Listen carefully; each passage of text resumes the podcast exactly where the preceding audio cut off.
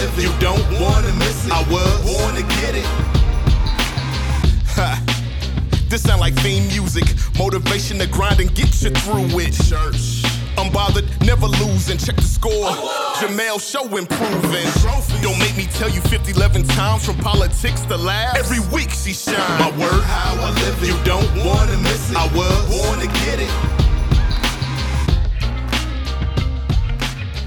So recently, I discovered that there is this cool feature on the Spotify page. Like if you go to where you follow me on Spotify, because I'm just going to assume you all are all following Jemele Hill is Unbothered, as well as the other Unbothered Network podcast, Sanctified and the Black Girl Bravado. If you go to any of those pages or any podcast page on Spotify, they have a feature where you can leave direct feedback about that particular episode that you just listened to.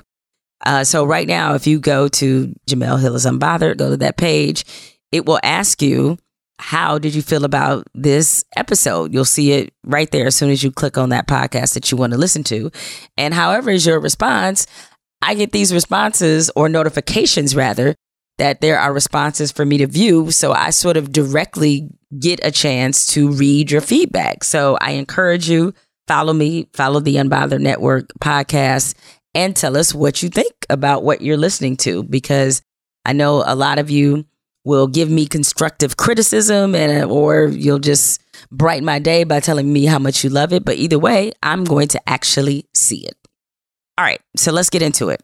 Very few actors were having a better year than Jonathan Majors, who had two movies that were number one at the box office Ant Man and Creed 3.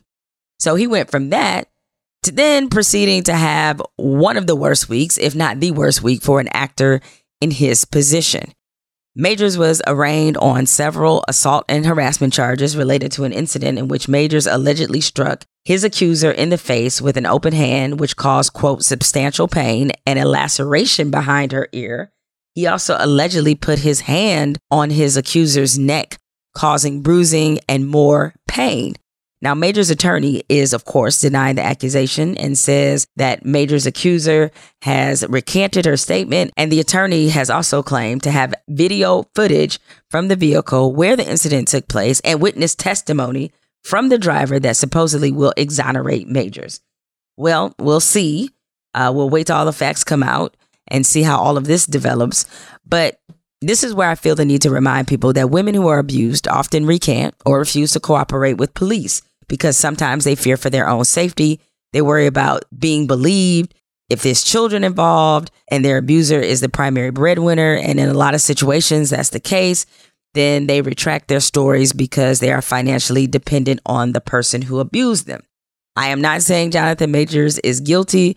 What I am saying is that this report that the accuser has recanted her testimony, that also falls in line with how sometimes accusers handle these situations. So, just thought that was a point that was worth sharing. Guilty or innocent, that'll all be settled eventually. But my issue with this is related to how y'all just can't leave black women alone. Just can't let us be happy, moisturized, drinking our water, and minding our business. Y'all always got to drag us into something. And the word of the week is tolerate. Just give me a second to speak. It's the word of the week. Yeah. Now, authorities have identified Major's accuser as a 30 year old woman that is believed to be his girlfriend. The internet has identified her as a white woman. Now, I don't know what evidence exists that this is the case. I haven't seen any. And if there is some out there, I apologize. But because they are looking at Jonathan Major's past romantic interests, which are just pictures on the internet for the most part. There has been no confirmation from him whether or not he is actually romantically involved with these women. But because a couple of those women he's been linked to are white, the assumption was that the woman who accused Jonathan Majors of hitting her is indeed a white woman. And when that theory emerged, all kinds of ignorance emerged with it. A whole lot of people started summoning the name of Emmett Till, and they were also quick to point out that Majors would not have been publicly embarrassed in this way had he been with a sister. The additional layer of this was this idea that had he been with a black woman and this went down, the black woman would have kept quiet so he could maintain his career. And this, ladies and gentlemen, is that bullshit I be talking about. Yes, there is definitely a notorious history of white women lying on black men about sexual abuse, about abuse in general. It has cost many men their lives in the worst case scenarios and their reputations and careers in the best case scenarios. So the side eyes are definitely understood. But for the sake of this commentary, let's just say it's true that Majors abused this woman. The implication that a black woman would be more likely to accept the abuse or be silent about it is problematic as hell. We are not your punching bags, literally nor are we your sparring partners because some folks seem to think that a black woman would have fought Majors back if he got out of pocket. As if A, that man doesn't have a 22 pack of abs, and as if he isn't a grown ass man, and B, as if being in an abusive relationship is somehow a desirable relationship goal for us. Now, if it turns out Majors is an abuser, why is this a problem for black women? We don't deserve to be with abusers either. But it does show the unique burden placed on black women in abusive relationships, particularly if the abuser is a black man. The expectation is that our personal safety and overall well being are secondary to our racial solidarity. It is true and also extremely unfortunate that a lot of black girls and women are pressured into silence about their abuse because they know what the criminal justice system does to black men. So when it's said that black girls and women aren't protected, this is an example. We're just supposed to tolerate shitty treatment for the sake of everyone else. Tolerate the word of the week. Just give me a second to speak. It's the word of the week. And now on to today's show. My guest today is a dear friend and a former colleague who has an amazing show on HBO, a dope ass podcast. And whenever he graces a television screen, it's always memorable because he's so damn thoughtful and good. As a media personality, he does it all. But his superpower is making people think. Coming up next on Jemele Hill is Unbothered, host of HBO's Game Theory, my good friend Bomani Jones.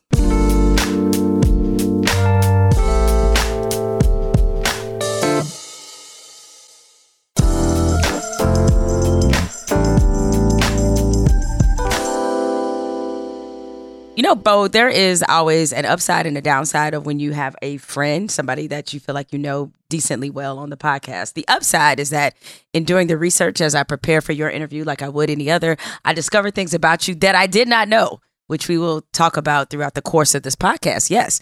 The downside is that it always makes me a little bit nervous. Now, I don't know if you go through this because sometimes you have your friends on your shows. I mean, hell, you had your mama on your show before. I mean, I don't know. Maybe that's just me, but that's always like, oh my goodness, I, I feel more pressure to actually do a good interview because you are also a peer and a colleague and somebody that I respect. Nah, I appreciate that. But when I get friends on, it starts being an interview and we just gonna kick it. Like my buddy Joel Anderson is one of the best stories I had when I was uh, when my buddy Gabe was doing the podcast with me, and Joel called Gabe and was like, "So what are we to talk about so I can prepare?" And Gabe's response was, "You'll find out when I do."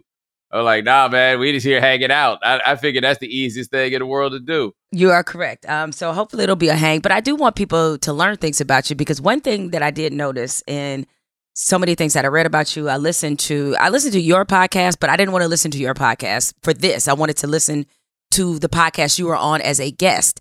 Um, because one thing I did realize is that people often have you on their podcast and they just ask you things about takes and what's going on in the sports world. Like, what do you think about Kyrie? What do you think about this? What do you think about that? But people don't actually learn enough, I feel like, about your own personal journey. So we're going to definitely get into that. But first, I'm going to ask you the question that I ask every guest that appears on Jemele Hill is Unbothered.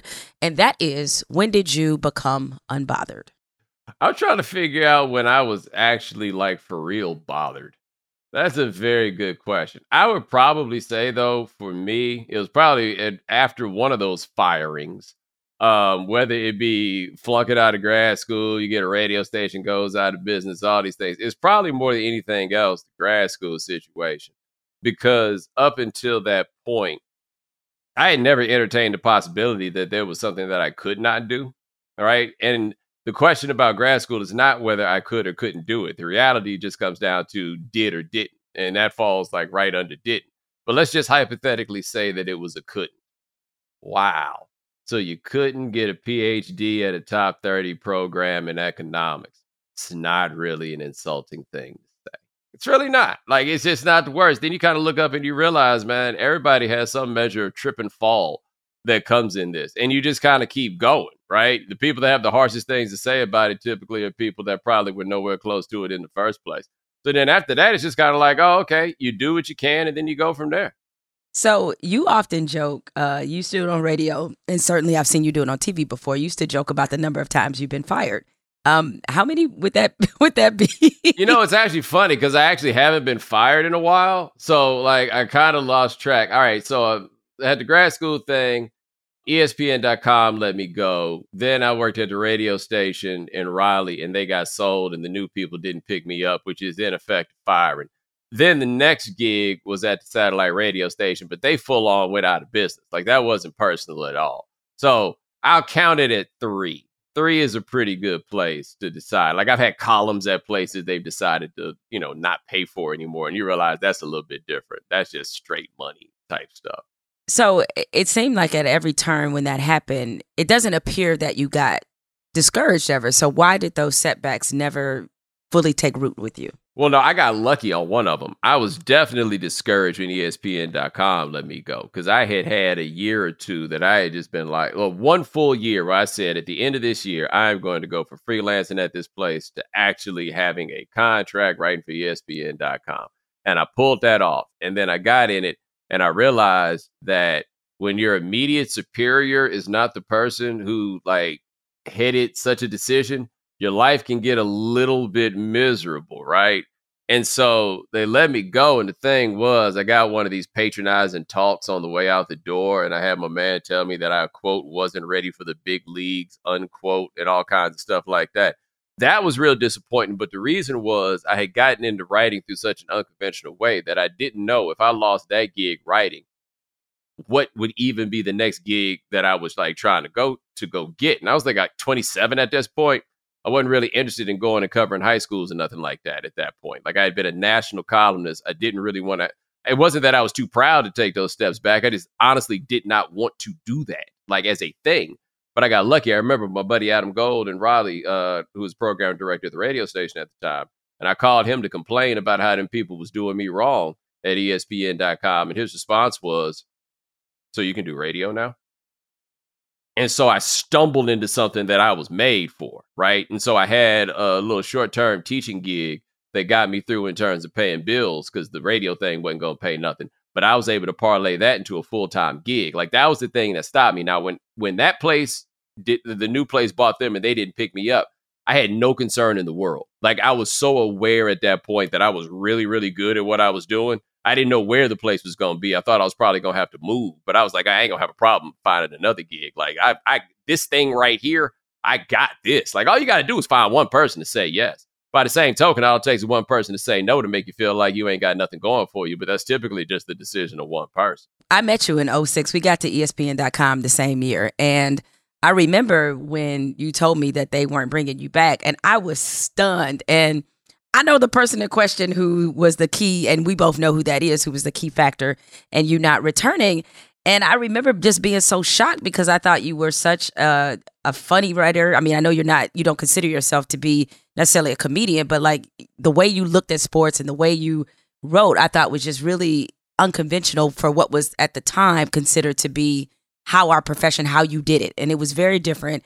And the observations and obviously the commentary were just so on point it's why later on, when ESPN came back around, I'm sure you got a lot of amusement considering what your origin point was with the company. yeah, you know what I realized though is that that company is really big. And so when one person does something, you feel like ESPN has done it, when in reality, it might just be one person. Like the thing that got me when they let me go was I'm built the way I'm built. And so I'd made a decision that I think I had like a month and a half or something between when they told me they weren't going to renew my contract and when the contract was actually up. And I worked that thing to the last day. Like I am sure that if I had said I don't want to do anything anymore, nobody would have really had a complaint. But that didn't seem to make a lot of sense to me. So I worked it to the last day, and there used to be a conference call, and I got on that conference call every single day. And I had told a couple people on staff that I wasn't coming back, and everybody seemed to be very surprised. But I remember I'm on a call one day, and one of the people I had told that I wasn't coming back, there was some story that somebody was pitching to be done, and that guy was like, "You should have Bo do it." And one of the people with, you know, it wasn't the person who I hold accountable for this, but one of the people who was involved in the decision when my guy said that was like, Yeah, we should do that. And I was like, Oh, okay. I see what's going on here. All you had to do was shake it. You could act like you didn't hear it, whatever it happened to be. But I remember when they when they called me talk about that and to let me know they weren't letting me go. Like one of the things I forget it was two things, but one of the things I remember they said was that they didn't think that I was a good enough reporter, which I thought would in general have been a fair criticism because that wasn't really my background. But I was like, but hey, man, because I missed a conference call one day, you had me report this piece out right here. And when I sent it in, you told me how good it was. So I'm a little confused. Did I not figure out how to do the reporting that you wanted along the way? And it was something else that they said as a rationale that did not fall in line with what they were asking me to do at the time. And I was just like, hey, if you think that I'm not a good enough reporter to work on this level, that's fine. I'm just trying to figure out why it was you just asked me to do it when you didn't have to and seemed to be somewhat pleased with what the results were. You know, and then you just look at that and you're like, oh, okay, this is probably not about how good I am at this. But at the same time, it wasn't like an affirmation. Like it wasn't like I saw that and was like, I'm the best in the world. Nah, I thought that some of their criticisms were fair. And I didn't know how to get past, you know, like how it would be necessarily that I would go about correcting or fixing those things, but I left with the respect of my peers. Like when I left graduate school, that was another part of it. I left with the respect of my peers. And in the end, that one is always more important than the bigger thing. Now, when I got back, the thing that had happened was somebody called me that I had worked with before and was like, hey, we want you to come back and work on this thing. And I said, you understand why this doesn't make any sense to me, right? and I was coming back to well, I guess it was still page two at the time. There was it was under new management, but it was page two at the time. And the guy I was talking to, I was like, he basically said, Well, that guy's not here anymore. Like it isolated for me that really one person can make such a decision that honestly threw my life into a whole bunch of different stuff, but it was just how one person felt. And so I talk about ESPN being a big place. That's going on in the dot com world. Separate from that completely now that I'm back and have this like ESPN affiliation, I was doing, I was getting like $200 a week or something like that to make blog posts. Like that's what I was doing. Lynn Hoppers had taken over. But what that meant was I had this ESPN thing on me. And so talked to a guy named Jason Romano, one of my favorite people. Always like, I think the first person to put me on TV, he put me on for Outside the Lines. And then once I was back around, I started getting on Outside the Lines with Bob Ley because Bob had always been a big fan of my work. But I was doing Outside the Lines like two, three times a week. Like that's back when people were really watching that show too. Like they they figured out that I could talk about anything, so they called me to talk about anything, and I was just on there all the time. And then it just got to a point or a place basically where all the people who were producers at ESPN saw that I was on television, and then gradually I got back like from the ground up. You have a bachelor, you have two masters. So what was the original career plan? So the plan for me was, and this is like right at the turn of the millennium, and this this like notion or concept of the public intellectual was really starting to brew up. It's actually funny now because that concept has kind of gotten devalued because Twitter made everybody believe they were the public intellectual, and now we can't tell you know the real from the fake on there, right? There's a lot of people with PhDs who want to be stars. But I had kind of looked around and I had already been writing by this point, and I figured out, I was like, okay, there's nobody in this public intellectual space who is an economist, and that's a very important thing. And and like when you say you got a degree in economics, people perk up in a different way than if you say sociology or political science or anything like that for whatever reason. So I was like, oh, okay, that was what my groove was. And let me tell you something. Saying that you want a PhD because you want to be a writer is some of the most ass backwards shit that anybody has ever come up with in the history of the world. It made perfect sense at the time. It was really, really dumb because you got to be super invested in that PhD game if that's what you want to do. Like, it's the hardest work I've ever done. Was the hardest work that I'll ever do. But that was my thing is that I was like, cool, I'll be able to take some of these high minded intellectual concepts and bring them back to the folks, right? Because I've been writing about music and doing columns about like politics and life and all of that stuff. I had been doing those things. And so I was like, yeah, this PhD will bolster me. A, get you a steady little day job that'll always pay, right? Teaching, you always have a little something to anchor. And then you can go around and do this other stuff, try to get on that Cornel West, Michael Eric Dyson life. That was what the idea was at the time. So your your parents are both professors. So what was growing up with that like in that academic kind of household? yeah, you know the thing is, I never really noticed that as anything that was like I don't want to say noteworthy or different until maybe like when I got to high school is when I started to notice that. And I noticed it because the white people were jealous of the idea that my parents were professors, right? Because I didn't like relative to the people I went to school with, you would say that we had money, but I would definitely tell you that we weren't rich by any stretch. And my my people are minimalist. So it's not like he was out here flossing, getting all this stuff. Like I'm like, why y'all got a Nintendo and I don't? right? You wearing the shirt your brother had on yesterday, but you got all the games and I ain't got none. You know what I mean? Like it was like like it was it was that sort of thing. So like I didn't really notice it as a thing, and also in part because like after school every day I'm going to hang out on campus. So I'm like that's just the world that I'm in. And there are other people that are two professors who are parents and then they have kids and then you see them. You know, the other part of it is I think that people when they hear like the idea of the professor, they get kind of this sort of a hoity-toity thing and think that is, you know, we're gonna have study time around the fire and all this. Like your dad walks in the house with a tweed jacket on and all of this stuff. Nah, my parents are really just kind of people. Where where it was interesting for me, and I think the difference between me and most of the people that I grew up around was my parents are older and my siblings are older. So my nearest sibling is 10 years older than me. And so that meant and and I went to school like 20 something miles away from where I lived. So my friends from school, I'm not hanging out with them after school or around the corner, right? I'm hanging out with my parents and their professor friends, right? So like the TV's on, they're watching the MacNeil Lehrer News Hour. I'm right there watching it with them. Like I had access to a level of conversation and was lucky enough to be able to follow.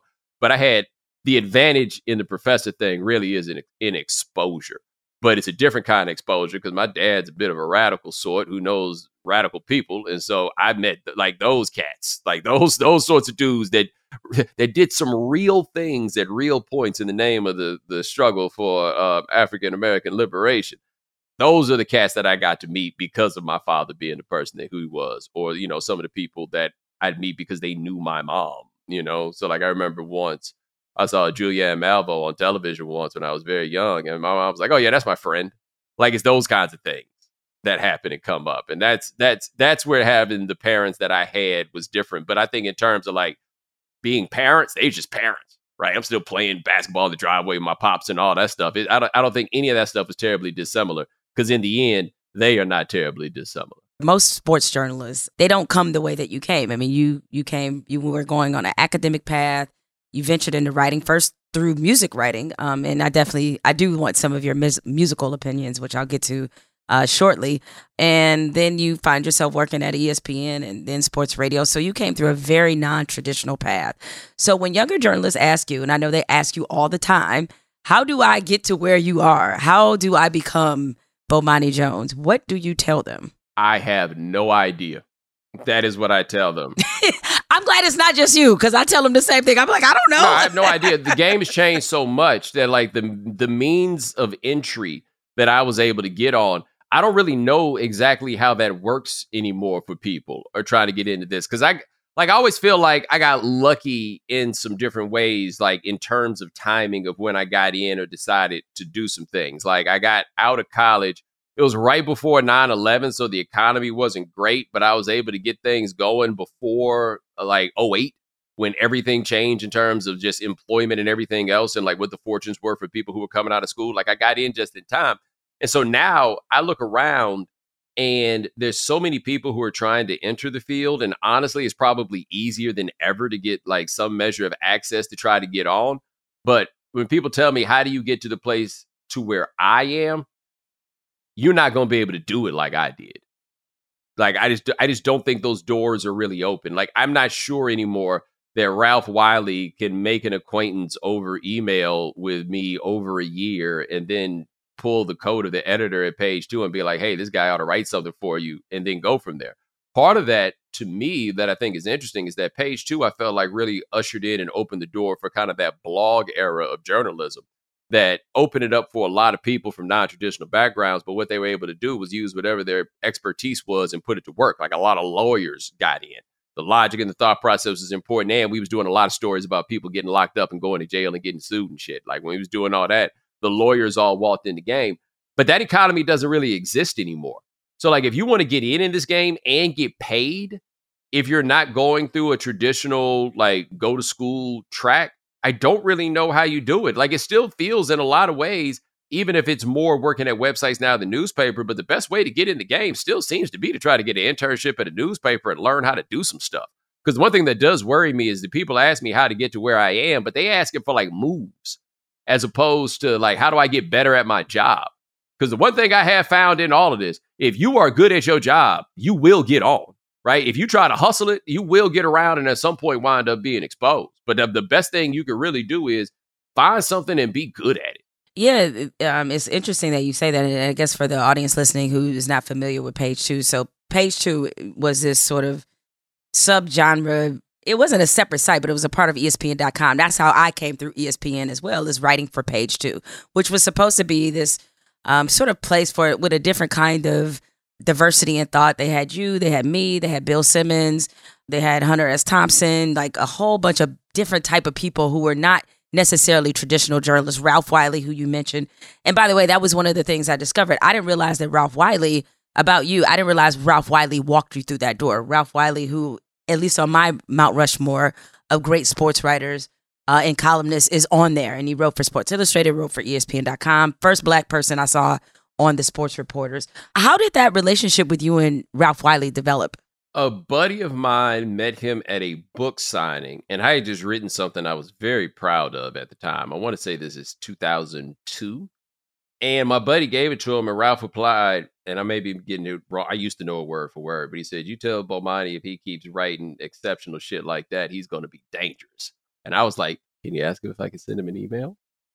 And I just sent emails all the time. I sent emails about what was going on in the world. I sent emails with my work. I sent emails about his. Like I just I made that man be my friend. Like I just decided, and he told me that he was becoming a fan of my work, which honestly, that was the thing that powered me through a whole bunch of stuff. Like, yeah, this one dude say I ain't got nothing going. Ralph Wiley says he's a fan. I ain't worried too much really about what this other cat is saying.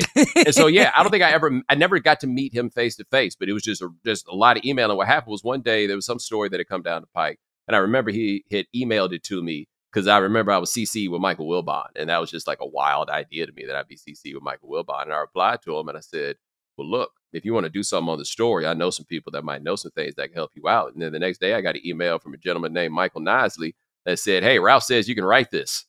And I'm like, oh, okay. I mean, I guess I can, but that that was not how I thought this was going to wind up going uh, Michael Knisley, who was once my editor as well, who we both worked with, uh, a really good line editor. I really enjoy working with him.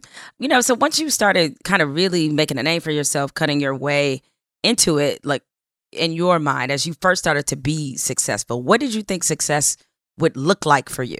I don't know if I ever had a real answer to like what would success look like. Like I remember when I was in college and I was freelancing and I started making money pretty quick. Not a lot of money, but at the very least, just money, like a couple hundred dollars here, three hundred dollars there, which you know is not necessarily how the game works when you first get started.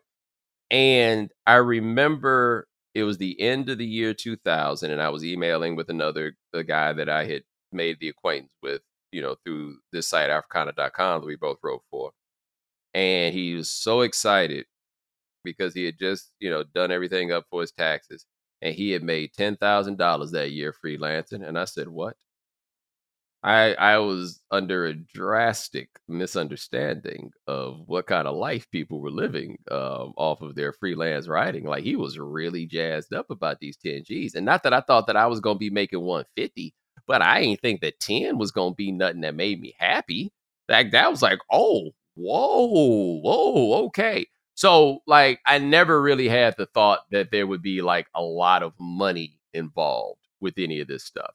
I think respect was probably the thing that I probably envisioned the most because the thing that I always appreciated, even, you know, it was a lot better like 20 years ago with the email game because you really only got emails from thoughtful people. Now anybody can just fire off from you from their pocket and just say the craziest stuff they ever considered.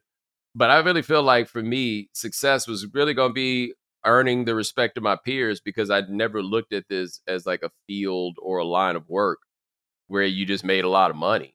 That wasn't it. I didn't think of it as a place where you wound up like getting any measure of fame. And I never really was aiming or trying to be on television. I think that one was probably the game changer that I didn't see coming was winding up on television. Uh, so, I guess thinking about how you thought about things then in terms of success, how do you view success now? The biggest thing that you can do in this game, and you got to make some trades along the way, but when you get to the point that you ain't got to do anything that you don't want to do, I think that you have achieved what is probably the pinnacle of success in what this is. Because I've done this long enough and been around enough people and lived enough to know that the money is not going to make you happy. That's just not how the happy thing works. It can make you more comfortable. It can definitely get you out of a lot of jams. But in terms of actual happiness, right? Like one thing doing sports will do is give you access to a lot of really rich, unhappy people. And you see that and you realize it. But I had to make a contract decision a few years ago, and it was tricky because one of them was never have to work again if I do this. And the other one was never have to do anything I don't want to do again. And never have to do anything I don't want to do again. That one worked. Like that was honestly more than good enough and more than satisfying. And I think that's the biggest win that anybody can get to. Like I think about you watch movies like the Sharknado and stuff like that when you see people that used to be really famous in terrible movies and you're like, damn, they can't afford to quit. Right? Like, like that's the only reason that you are out here besmirching your name and reputation being in these terrible films is because, man, you had bet on a future that never quite came around. Nah, nah, nah, nah, nah. I don't ever want to have to look at something and honestly say, not I did this for the money because I'm probably going to do a few of those, but I had to do this for the money. Nah, once you get out of that space, I feel like you won. Yeah, I, I tell um, people this now all the time is that the biggest difference now between where my career is today versus where it is five years ago or seven years ago or 10 years ago is that every job I have is a job I want and not a job I need. That is priceless in terms of mentally how you approach things. It is priceless in terms of your creativity and your freedom. Because uh, it's a whole lot different when you have to go to work and you got to sit around and talk to people that you don't really want to talk to, engage, and you have to get your creativity rubber stamped by other people that you don't really fuck with like that. Like that's the worst. And so I was like, I'm never putting myself in that position again. Especially if you got to literally put your face on it every now and then, like I forget what movie it was. I saw an interview once somebody was asking Jamie Foxx about it, and it was bad. And he was just like, "Yo, I did this for the money." It was held up. It was the movie held up. I think so, right? And you, you and look, man, if you're in that world, sometimes you got to do what you got to do. But I'm like, damn, but your face is on this, right? People go remember Norbit as long as they remember coming to America. You know, like that's a rough go that I wouldn't want no parts of. And so, like, I look at it now, like I've been doing, you know, the show on HBO and I'm like, I'm good if I never do television again. Like, I'm fine. I can't think of what the thing is that'll be the challenge after this that would really like light me up because I don't necessarily need to be the person out front. But for those people that need to be the person out front and they got to take jobs they don't want, yikes, man. Like, that's got to stink. People clowning you for it, you know? Like, damn, man, that's all bad. Yeah, it is. I'm glad you said that. I, am going to pick that up, but we're, we're going to take a quick break because I, I did hear you on another interview say that if Game Theory, uh, your current series on HBO, was was it that you would be good. So we're gonna pick up that part of what you said on the other side of the break. We'll be back with more with Bomani Jones.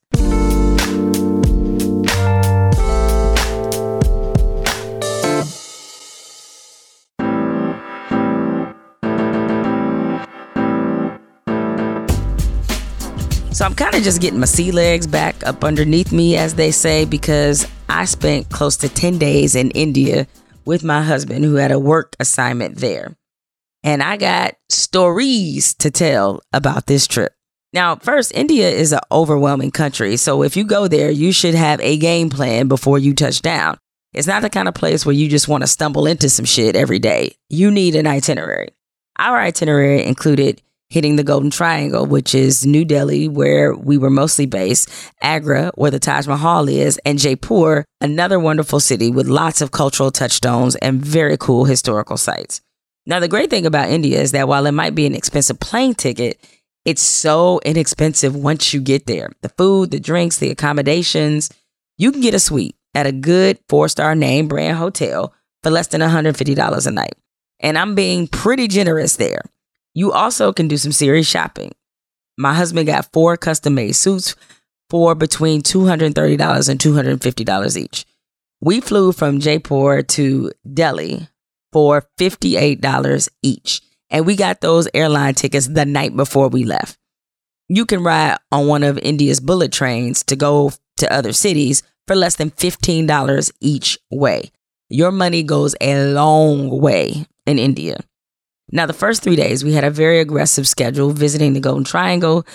We not only did the Taj Mahal, but Amber Fort, baby Taj Mahal. Yes, there is a baby. And we saw, I felt like every historical site possible. In Agra, though, we stayed at a Marriott branded hotel called the ITC Mughal. Nice looking hotel, secure. One problem though. We went to dinner one night and there was a halfway dead roach on the floor in one of the hotel restaurants. And I don't mean where people couldn't see it. I meant everybody could see it. okay.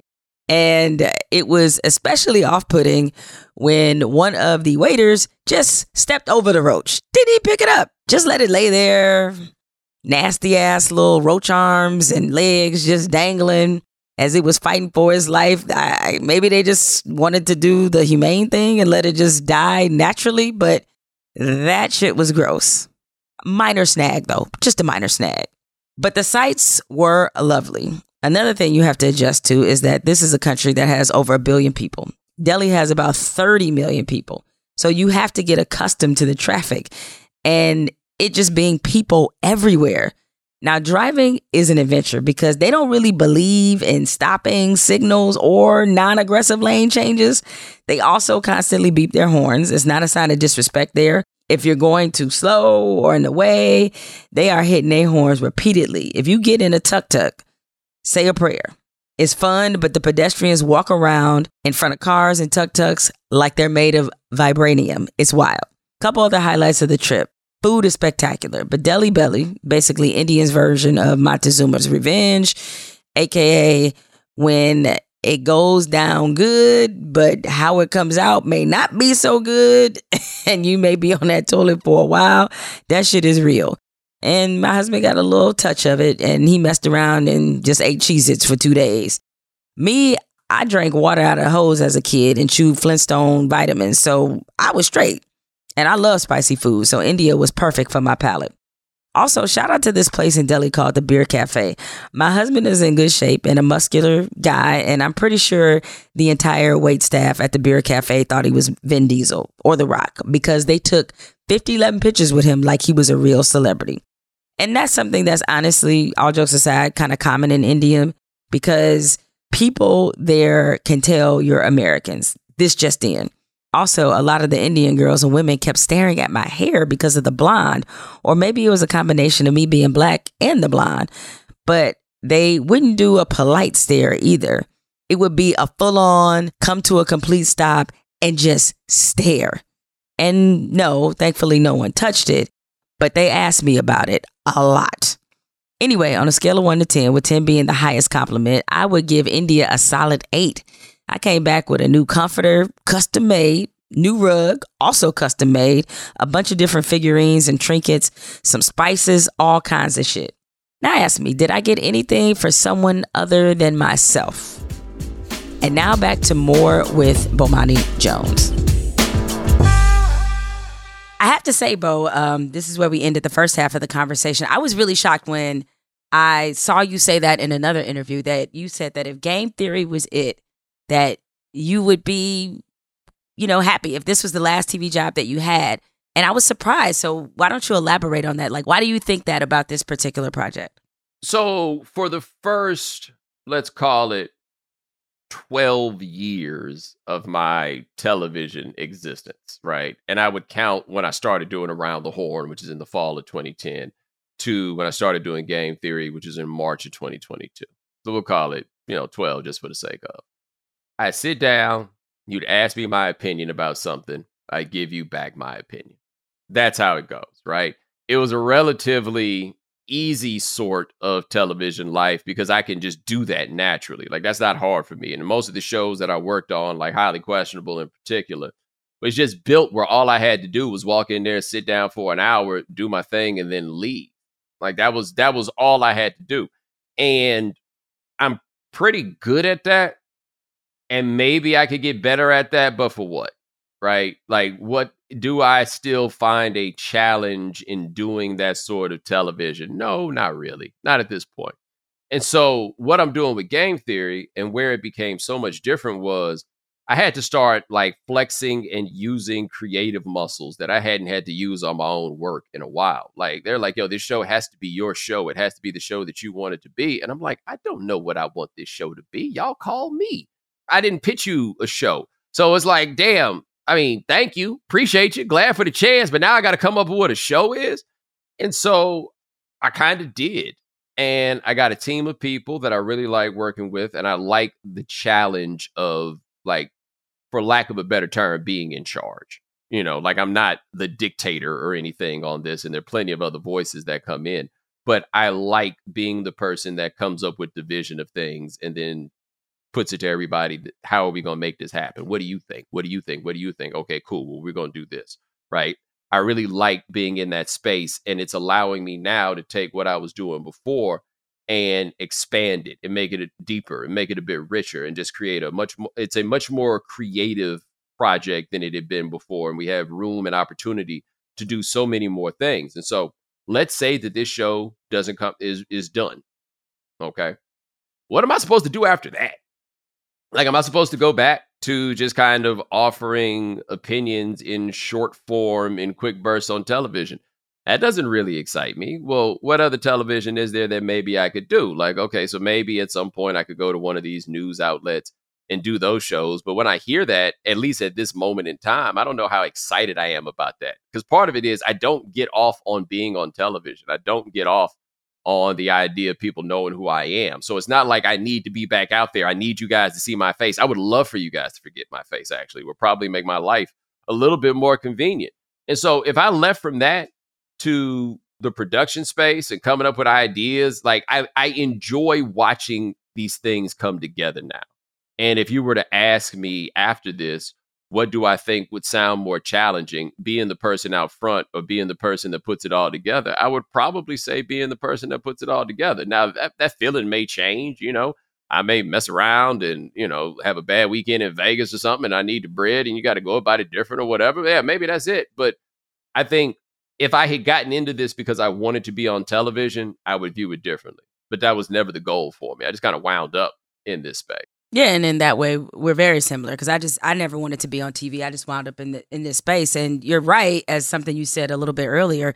There's a very big difference between people who may have accidentally become TV stars, as you have, and the people who like really want to be on TV every day. Because I'm just not pressed to do it, and since leaving ESPN and the grind of doing Sports Center, it has been very few things I have wanted to actually put my name on. Obviously, the work that I did with Carrie was great. I was like, oh, I get to kick it with my girl every day on TV or once a week, I should say, because I don't know if I can ever go back to that everyday TV life. I shouldn't say that aloud because, man, because you realize when you leave, you're like, I used to do that shit every day. Like, what the fuck was wrong with me? I used to do everyday TV and three hours of radio.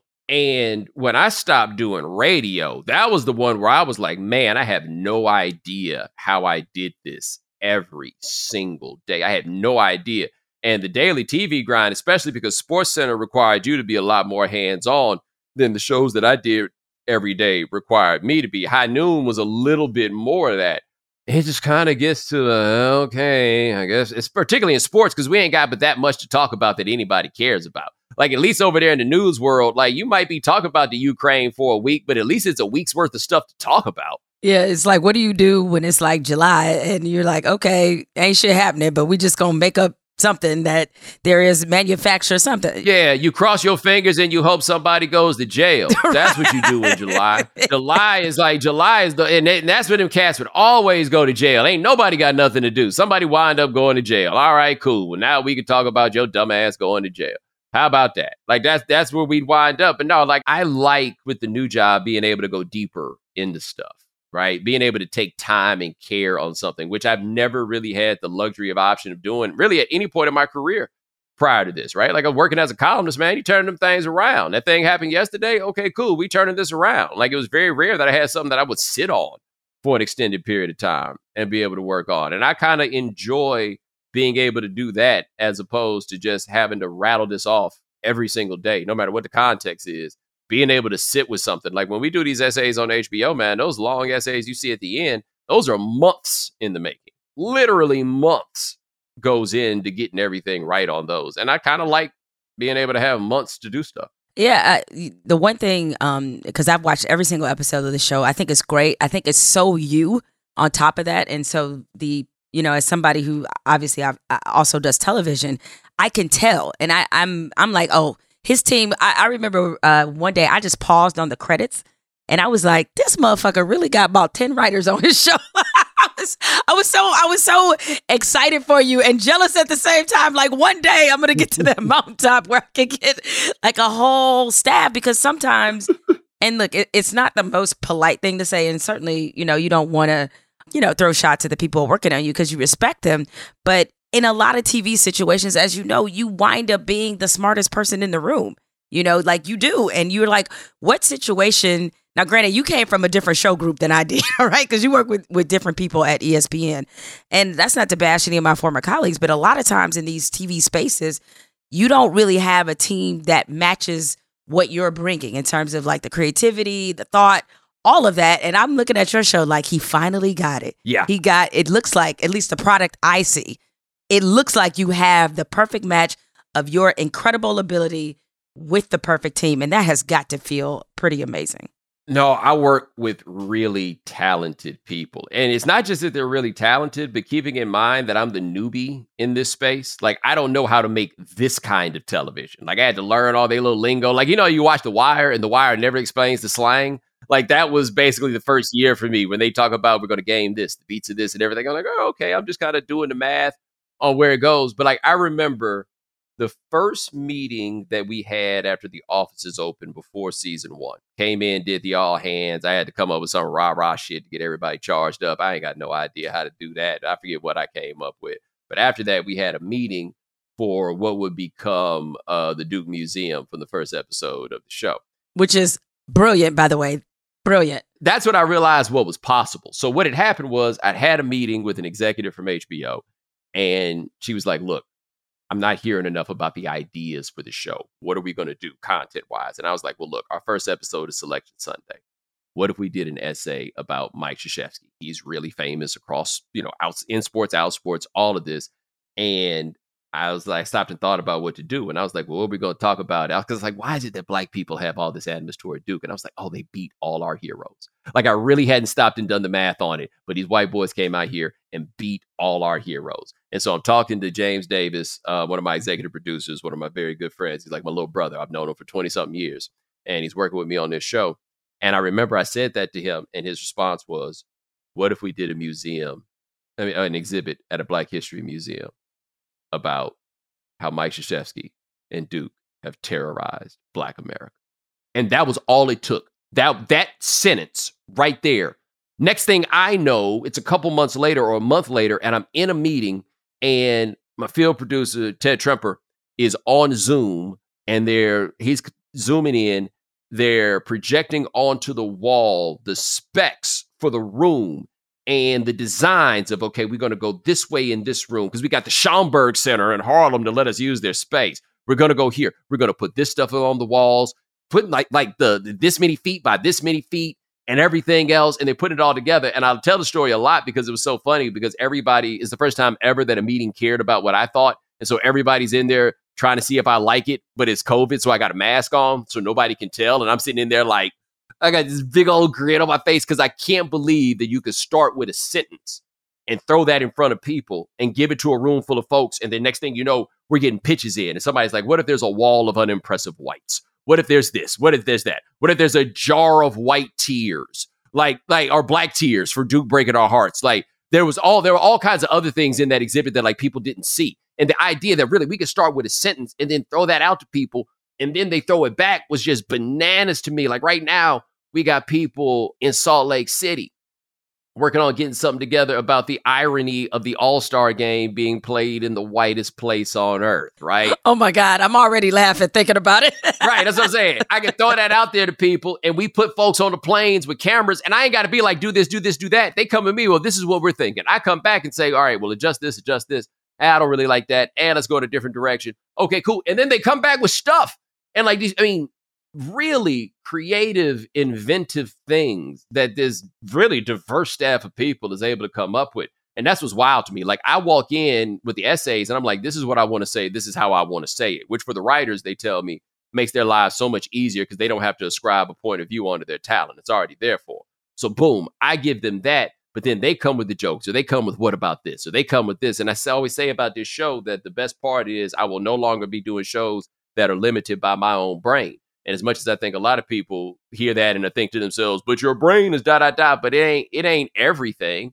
Somebody sees, even if it's the, a little thing, somebody sees something, somebody's got a question, somebody's got the vantage that can take this thing to the next level.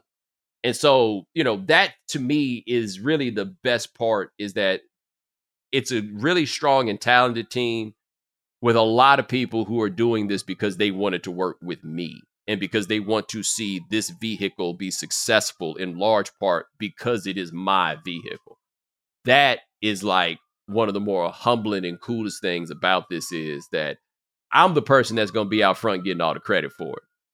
And they still proud about the fact that that is like when that happens, they proud about it. Like that's what I hope for in this at least. Damn, dude, that you just dropped a, a fucking bomb right there. Because I mean, that was I felt that so many times where you're in various situations in TV and you're like, we can only go as far as I can think it. And if that's the case, like, you know, I like to think that I'm a pretty smart person, but if that's the limitation, that's too limiting even for me, even the inside of my brain. I want to ask you though, because you just said it a minute ago, this is a different kind of show that you've never done before. We've seen a lot of, you know, black men in particular be in this space of like that late night space. We've seen Chris Rock do it. We've seen Dave Chappelle do it, a lot of different people. Your name's on the marquee. You got this kind of show. You got all the resources, the most creative team.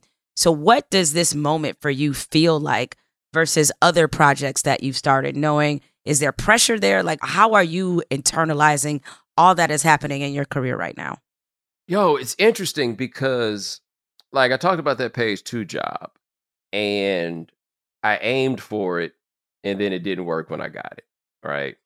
I got stuff I stumbled into like those radio gigs, and even though they kind of got fi- you know the, the the firing and station sales or anything, those things were unquestionably successful when I did them. I didn't really aim for highly questionable. I just wound up there, and that was very successful. I aimed for high noon. That didn't really work out. This one, however, was the dream. Like I can go back to 2010 or 2011 in the HBO offices with Ken Hershman, who was then the guy in charge at HBO Sports, and I'm listening to him say, "What I'm looking for, what I'd love to find, is a sports Bill Maher." And I look at him and say, "You're not going to believe me because of who the person is that's telling you, but I'm telling you right now, you're looking for sports Bill Maher, and I'm sitting right in front of you."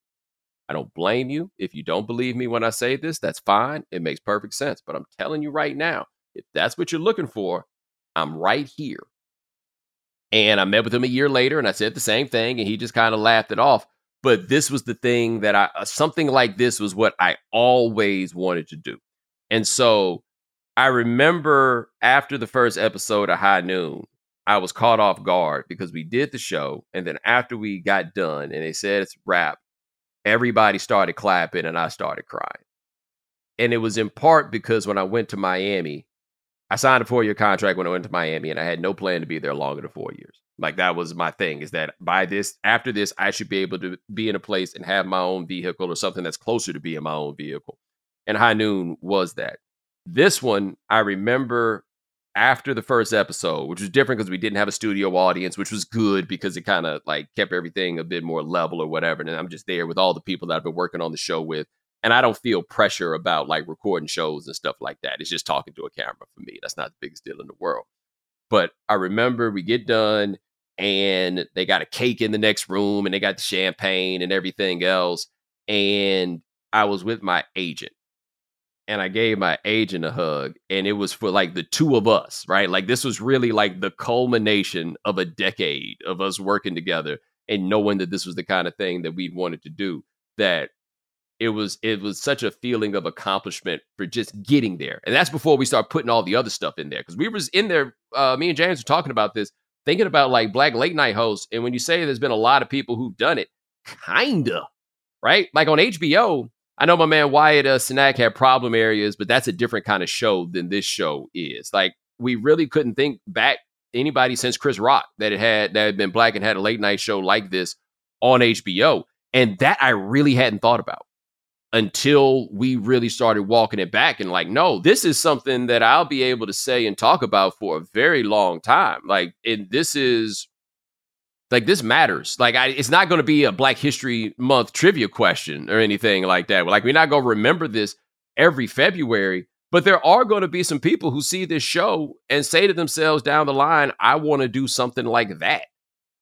Right? It may only be five people, but if five people look at what you do and say, "This is I want to do something like that," you, you were probably in a pretty advantageous position, and that's really where I feel like we are with this show, where we can do something and we are doing something that really hasn't been done before in the ways that is being done. And certainly not with like my black ass. Like somebody like me like that's a you know like like it's it's it's some i made a decision when espn let me go in 07 that i'm never going to get back to espn so i would i came up with my approach to how i wanted to do programming as not ESPN, not as a rejection of it, but like, why would I give you what they got over there? I'm gonna just give you what this is, and then wound up being able to bring that to ESPN and not have to change it while I was there. Like, it wasn't like, okay, now I'm here, I got to get down with their get down. No, I brought the same exact get down over there, maybe cussing a little bit less, but I brought the same exact get down over there. And now to be able to bring that get down to HBO and expand upon it, but also not feel like I've been held down for all these years and now finally I can let loose. No, I just got different tools now. As far as black people in this industry get treated, I've been treated like pretty well in terms of being put in positions where people at the very least demonstrate some respect for what my talent is or people who like think that I can be special. Like there's certainly been places where I would have complaints and where I would push back on folks. But I know that when this show isn't there anymore, because one day it won't be, the likelihood that it'll be a black person getting the next one ain't that high. So this is going to sound like a bit of a crazy question, but I hope you can follow where where I'm I'm going with it. When we were at ESPN, you, as you know, I've been suspended. I've gotten into my trouble uh, a time or two. Stephen A's gotten into trouble. A whole host of people at ESPN have gotten in trouble. You know who hasn't gotten in trouble? Yo ass has never gotten into trouble. Not once. Not one time, right? Now, you're somebody who we may say things differently, but I consider us to be very like minded. So, Bo, what the fuck am I doing wrong? And you clearly are doing right because, but you manage, but you manage to have the edgy opinion, but you don't get the same fucking smoke as in like that higher up smoke. That's a different kind of smoke. You get, you might get smoke from the public, but you don't get that. You got to sit in the penalty box smoke. yeah, I get bot smoke. I don't. Let me tell you a story that I don't think I've ever told you, and it's been long enough now that I feel comfortable that I can tell this in public. So when you got the 2017 suspension, I called John Skipper. And my approach on this is because I I'm better at tact than people would think, right? And so my approach was I wanted an explanation because I didn't think that there had been an explanation. I wanted an explanation. And the way that I positioned the question to him for this explanation was I need to know what exactly it is that Jemele did that merited punishment so that I can make sure that I don't do the same thing.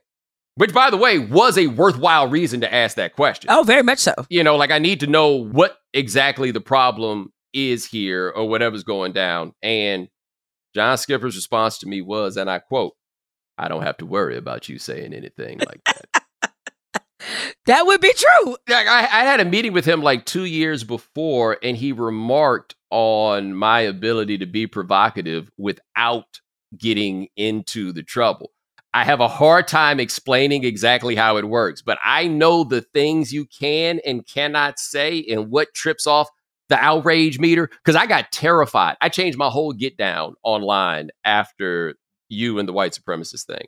And the reason was I was looking at the responses you were getting, and I'm like, yo, this is very organized, this is very orchestrated, and most of these people aren't real. And when I saw that and I realized that everything that swirled around it was not about like the foundation, the fundamentals of what you said, but it was just about the reaction and that the reaction could be manufactured. I was like, I'm out. Cause I, you know, you guys know how I used to get down on Twitter. It's been done for like five years at this point. Cause I was like, oh, no, no, no, no, no, no, no. I see what's going on here and this is terrifying. I, I don't know how this winds up going. I try to get into spaces that are inarguable and present as many things as I can as questions that require people to say what the answer is and then wind up going from there. But the other one is honestly, and this is a very big thing, an Eric Rideholm thing that I think I'd concluded myself, but he put it clearest. Describe actions, not people. Someone has done something that is racist. The person is not racist. One thing I definitely figured out too there is nothing to gain from calling somebody a racist in the public space because it doesn't matter whether or not they are or are not a racist. That part doesn't matter, right? Whether you say they are racist, all of a sudden it turns into a referendum of is this person a racist, right? Like, ah, that that fight, that winds up not being worth it. I know a bad fight when I see one. If I gotta think twice, I don't do it once. That's become my rule on these things. I almost got suspended one time, and it was a really unfortunate break where I was being harassed around a certain issue of the time. It was one city and a lot of media people in the one city that were really bringing it to me all the time. May have concluded that that could get them business. Okay, cool. And I sent a tweet that said, I'm really getting tired of these people talking crazy to me, hiding behind pictures of their ugly children. because that was a fairly common occurrence at that time that people would send me these things behind pictures of their ugly children.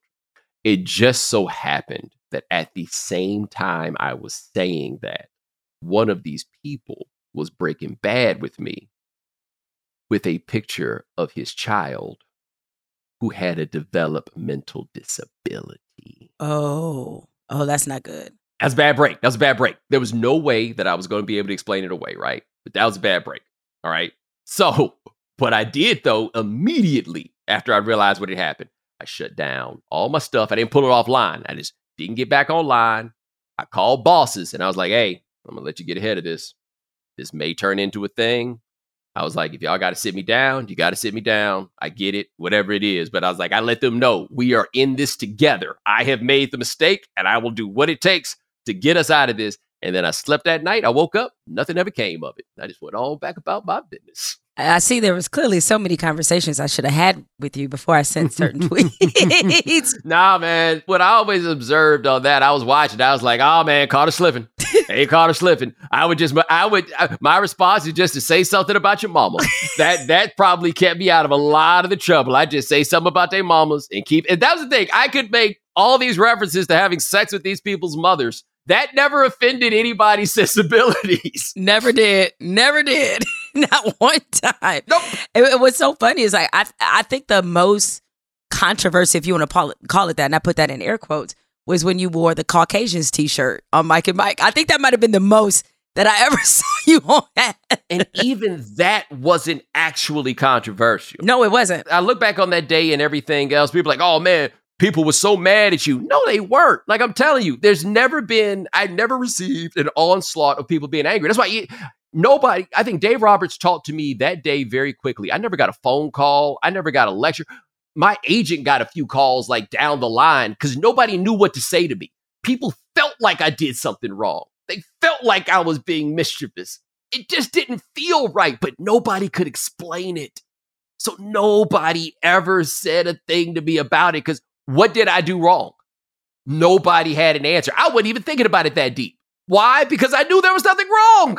I just didn't think it was a big deal. It was a huge deal. It was a giant deal. I did not think it was a big deal. You were trending, and I guess to give people a little backstory, I mean, obviously, we know that there are certain teams in sports who have names that would be slurs to indigenous people. So, Bo wore a t shirt that said Caucasians as if it were a mascot. Caucasian's not a slur. It is an actual term. So that's my thing. Like, there's nothing. They were so mad they were at so mad. Caucasians if they were mad. Right. if they were mad, like, nobody. Like I think at ESPN there were people like he knew he was pulling a fast, one. right? And I know why that would make you mad. I really did not think I was pulling a fast one. But again, I would understand why you might feel that way under those circumstances. But it was wild because it was on Mike and Mike, and Mike and Mike is on from six to 10 in the morning.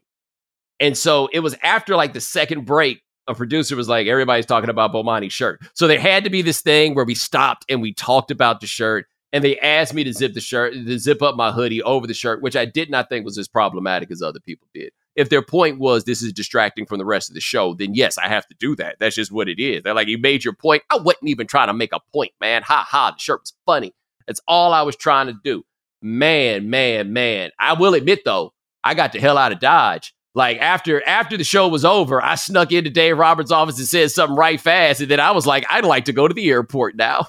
I, I, I, but what I do remember is it was a Thursday in April because the people that were kind of mad, they quickly pivoted from being mad about the shirt to making sure I didn't say anything about Augusta National because it was the first day of the Masters that was the biggest concern was he's not going to get out here talking wild about Augusta, is he? Which was a totally fair concern. But I knew better than that.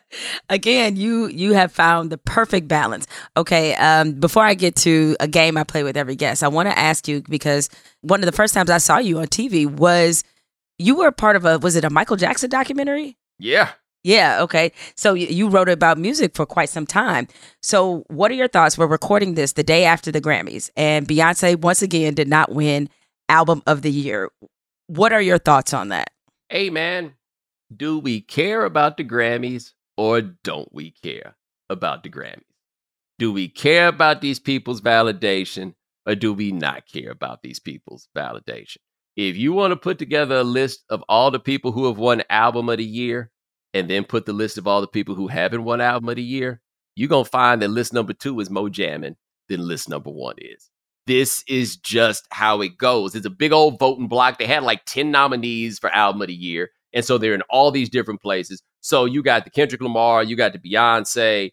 Um, I know they had Lizzo. I felt like there was another black person that was on that list, but them votes gonna be split amongst right? Like Lizzo's going a little bit more in the other direction in terms of like who is who is geared toward, but chances are Beyonce was not to win that one. She has won the most Grammys out of anybody else. Y'all can't be happy with that. Oh no, no, no. It's got to be this one. Never mind. She's only really had this one and the album before that were really album of the year caliber. But my thing is, if you get a Grammy, cool. I just don't care what those people think about my music. And I never have. Like I actually watched the Grammys and I found it to kind of be like wild off putting. And I'm not exaggerating here. Over under. You think there was a billion dollars worth of jewelry in that room? Because I think there was a billion dollars worth of jewelry. There were oh, like easily. Yeah, you, you saw people with millions of dollars of jewelry around their necks, and it was extra fly. And like LL's out there in the in the dime with the diamond studded boombox and all of this, and I'm like, I like your boombox the way it was. You know, like I'm very happy that all of you guys have gotten super duper rich. I just don't care about that a single bit. And I felt like it was much more a floss and flex than anything that ever had anything to do with music. And that kind of leads to something that's like fairly interesting and ironic about like the Harry Styles winning over Beyonce. Because what Beyonce put out with that last album, that is a hell of a piece of music like I'm not going to pretend like I listen to a lot of Harry Styles, so I can't like go in depth about like the musicianship and everything else or whatever. But Beyonce put out a really careful, thoughtful piece of music that like aimed to accomplish a whole bunch of different things and combined a lot of like I don't think sonically people a lot of people truly appreciate how many different genres were combined together in a lot of these tracks that are not like just because they dance music doesn't mean they're necessarily supposed to all work together. Like the Minneapolis sound and New Orleans bounce are completely different things. They were putting all this stuff together and making it work. Like it was a legitimate tour de force.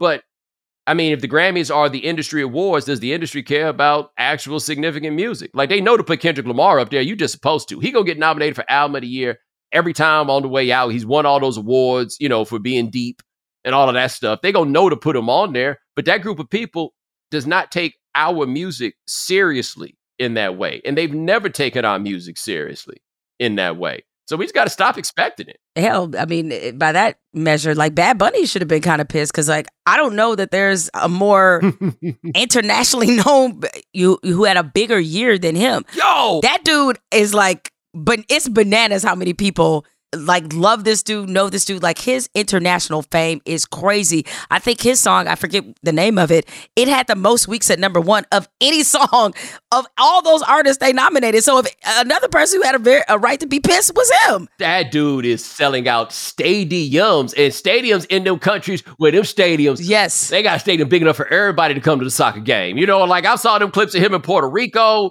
I seen some of the clips. I think it was like South America, whatever it is. Like it's not my lane, it's not my jam, but he's got it. And I think something that happens when all these awards come, and this is something I think as I started working more in media and knowing how awards work and dealing with everybody around it and stuff, a place that I feel like I got to was I don't complain about who did or didn't win if I ain't listen to everything.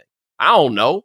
Like, who am I to say that Harry Styles record wasn't as good as hers? I, I got no idea if that was the case. Bonnie Raitt won Song of the Year. And the thing was, if you looked at all them candidates, uh, the nominees, if Bonnie Raitt is your lane, she was the only person out of all those nominees that you were ever going to vote for. So that means that there's like an entire block of a certain like range of older white people that was all going to vote for Bonnie Raitt while the rest of the voters divided how many times amongst how many people. Like that's how this works. Watch the Grammys for the performances. If you're lucky, you will get an enjoyable show. That's all you can really count on is getting yourself an enjoyable show. All right, Bo, uh, to close this out, I'm going to play a game with you that I play with every guest that appears on the podcast. It's very simple. This is called This or That. The choice is yours. You can get with this or you can get with that.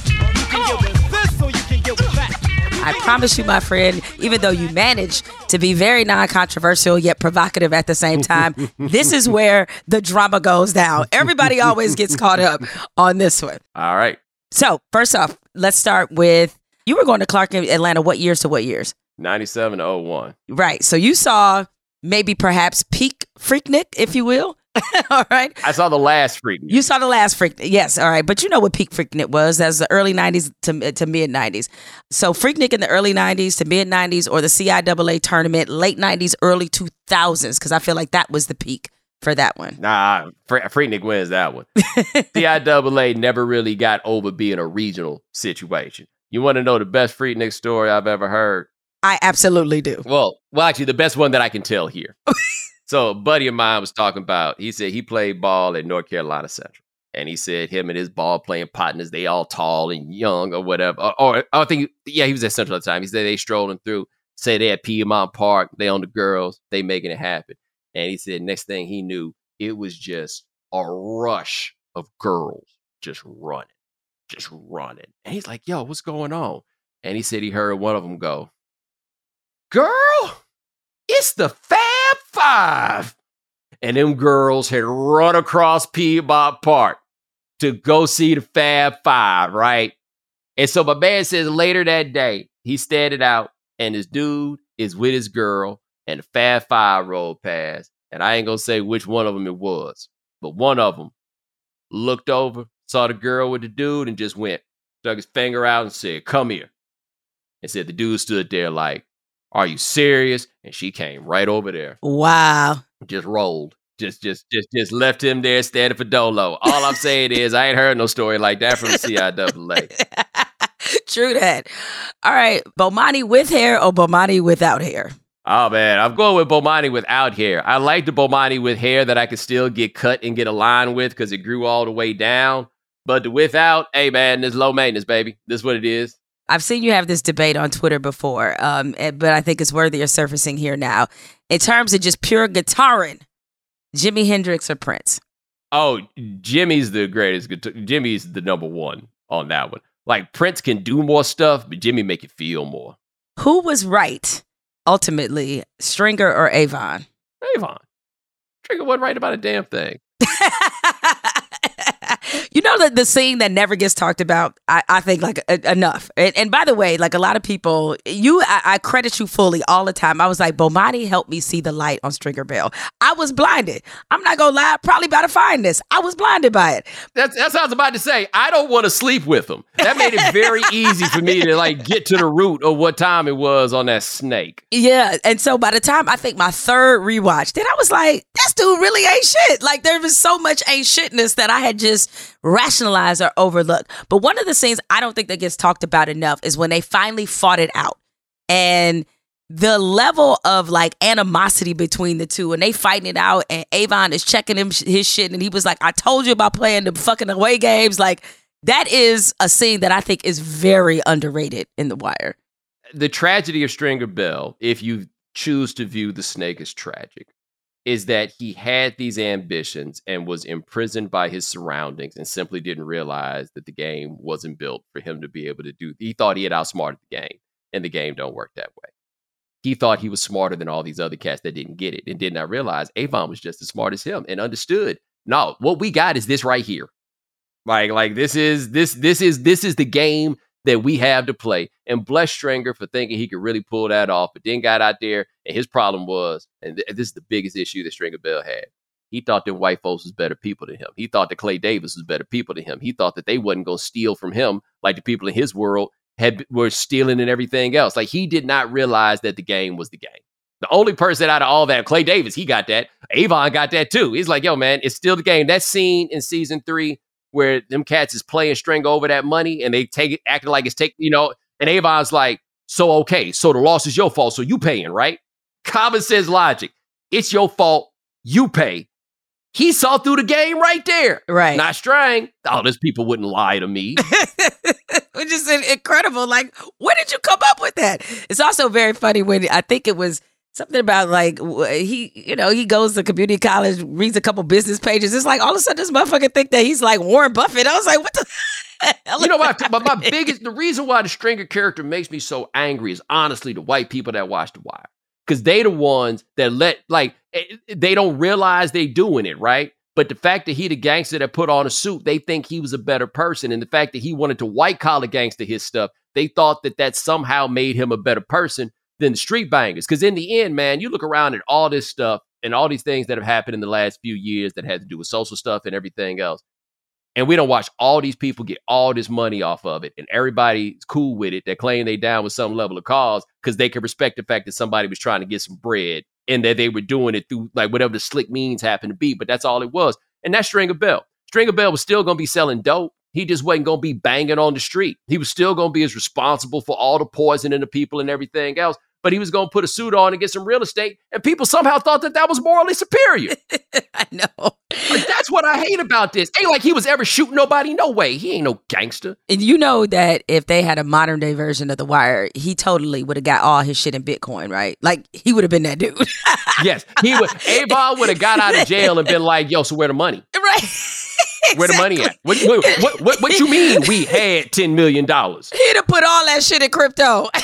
oh my God. I wish I had thought about that. Swearing he was ahead of the game. I'm telling you. All right. And finally, last one. Aquemini or Speakerboxxx Love Below? Oh, Aquemini. Not even close. And you know what the problem with Speakerboxxx Love Below is? The love below. That's the problem. it's the love below. Not that the love below does not have heat. Not that the love below does not have gems, right?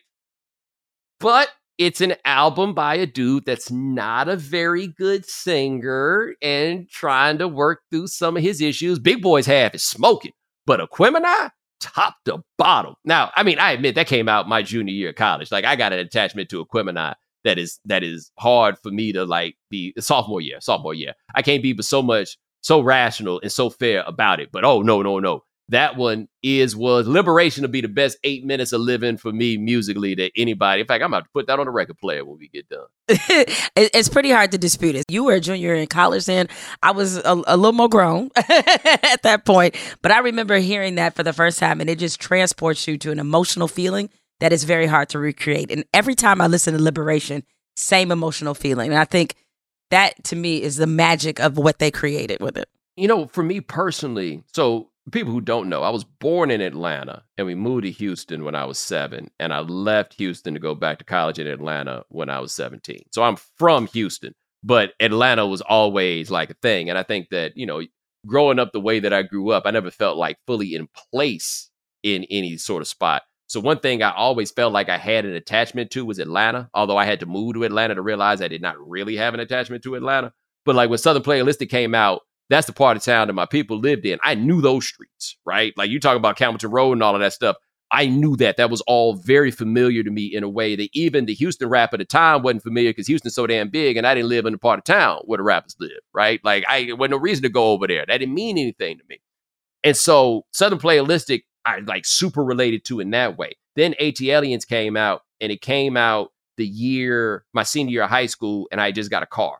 And so I put for my birthday. I got my mama to give me some speakers to put in the trunk. And I you know, like I had done the whole thing in my 89 Corolla that had one rear view mirror. And that is like, I knew that record front to back because I just listened to it so much, so much, so much. And so then Aquemini comes out and I'm in Atlanta and like so much is going on around Aquemini. Like they got a night where they're just playing all the songs on the radio and we just burning gas, riding around we riding around and we hear, hey, they shooting the uh, Skew It on the Bar-B video at the Tabernacle. Y'all want to go? And now we just jumping in the car and going to do that. Like it was all, it all felt so close being there because they were the type of cast that was just around Atlanta dudes.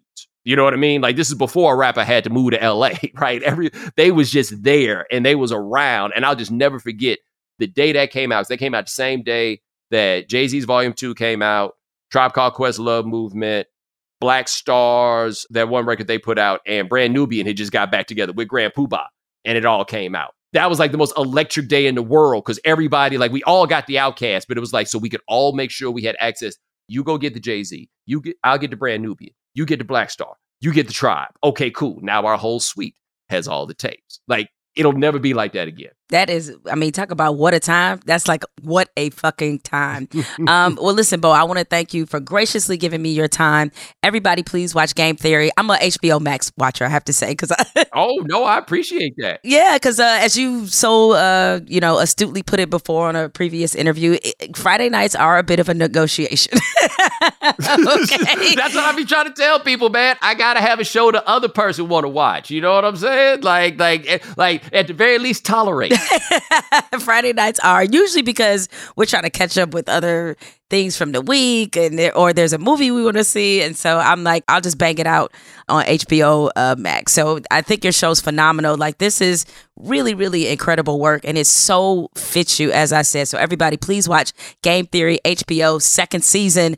So happy for you Bo and um, I just know that even though you said if this if it ends right here, you're good or whatever, man, this shit gonna go some seasons. Don't even worry about it. I appreciate that. And after we stop recording, I have to tell you what my next dream project is. You'll appreciate it. Oh, now that in this business is what we call a tease. All right, y'all. Bo's getting out of here. I'm gonna find out the tea, which I won't share with y'all. Sorry. Uh, y'all know what's coming up next. Final segment. Fucking I'm bothered.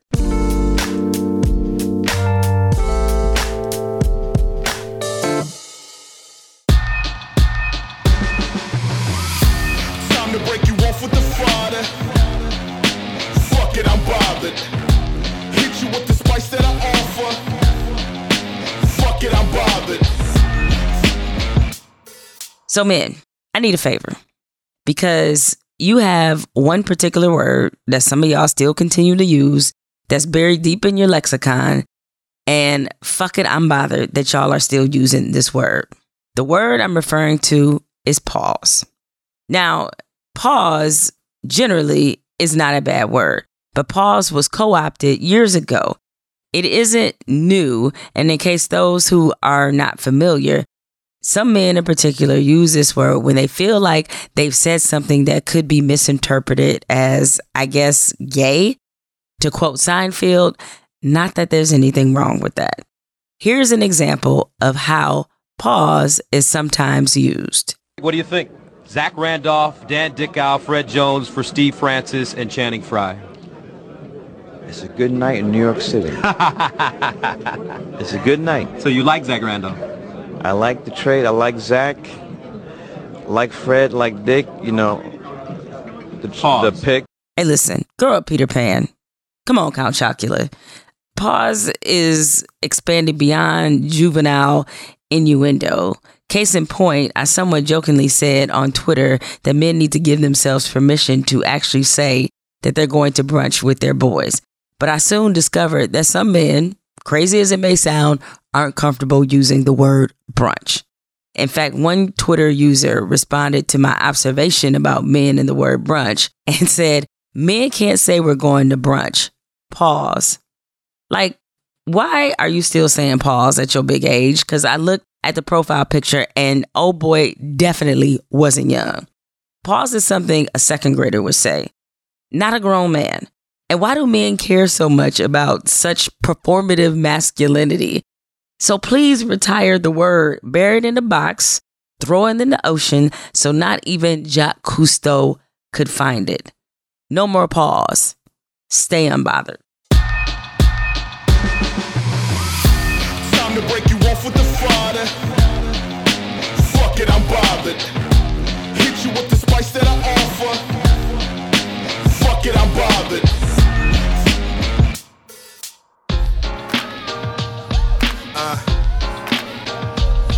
My word, how I live it. You don't wanna miss it. I was born to get it. Jemele Hill is Unbothered is produced by Spotify and Unbothered Inc. From Unbothered Inc., Christina Tapper is our head of content. Ashley Van Horn is our head of talent. Ashley J. Hobbs is our creative producer. Rich Berner is our head of network production. And Evan Dick is our executive producer. From Spotify, executive producer is Christina Tapper. And project manager is Jess Borson. Our theme, Word of the Week, and Fuck It I'm Bothered tracks were written and performed by Brandon Lowe, produced by Lucas Spry and Alexander Hitchens. This or That Music, the choice is yours, revisited by Black Sheep, written by Andres Titus, William K. McLean, and Johnny Hammond from Universal Polygram International Publishing, Inc., on behalf of itself and Pete Bow Music. You can find more from me on Twitter and Instagram at Jemele Hill. This sound like theme music. She dropped word of the week, it's best to use it. Church. Unbothered, never losing. Jemele asked this or that, get to choosing. Pick one. Child of 7'5 and 21, wave goodbye to 45. Bye-bye. Don't make me tell you 50, 11 times from politics to laughs. Every week she shines. My word, how I live it. You don't wanna miss it. I was born to get it. And you don't forget it. Sit back for a minute. I was born to get it. My word, how I live it. You don't wanna miss it. I was born to get it. And you don't forget it. Sit back for a minute. I was born to get it.